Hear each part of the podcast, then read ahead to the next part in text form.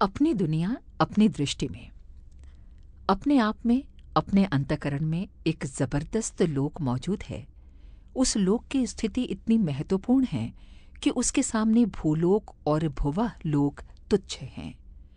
निस्संदेह बाहर की परिस्थितियाँ मनुष्य को आंदोलित, तरंगित तथा विचलित करती हैं, परंतु संसार के समस्त पदार्थों द्वारा जितना भला या बुरा प्रभाव होता है, उससे अनेक गुना प्रभाव अपने निज के विचारों तथा विश्वासों द्वारा होता है। गीता में कहा गया है कि मनुष्य स्वयं ही अपना मित्र और स्वयं ही अपना शत्रु है।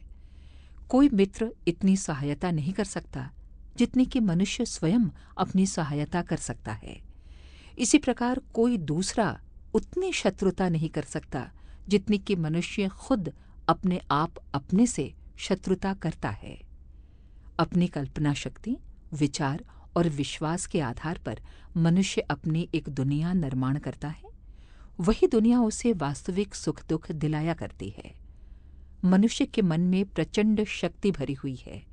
वो इस शक्ति द्वारा अपने लिए अत्यंत अनिष्टकर अथवा अत्यंत उपयोगी तथ्य निर्मित कर सकता है। हर मनुष्य की अपनी एक अलग दुनिया होती है। भीतरी मन की दुनिया जैसी होती है, बाहर की दुनिया भी उसी के अनुरूप दिखाई देने लगती है। अखंड ज्योति सितंबर 1947 पृष्ठ पाँच।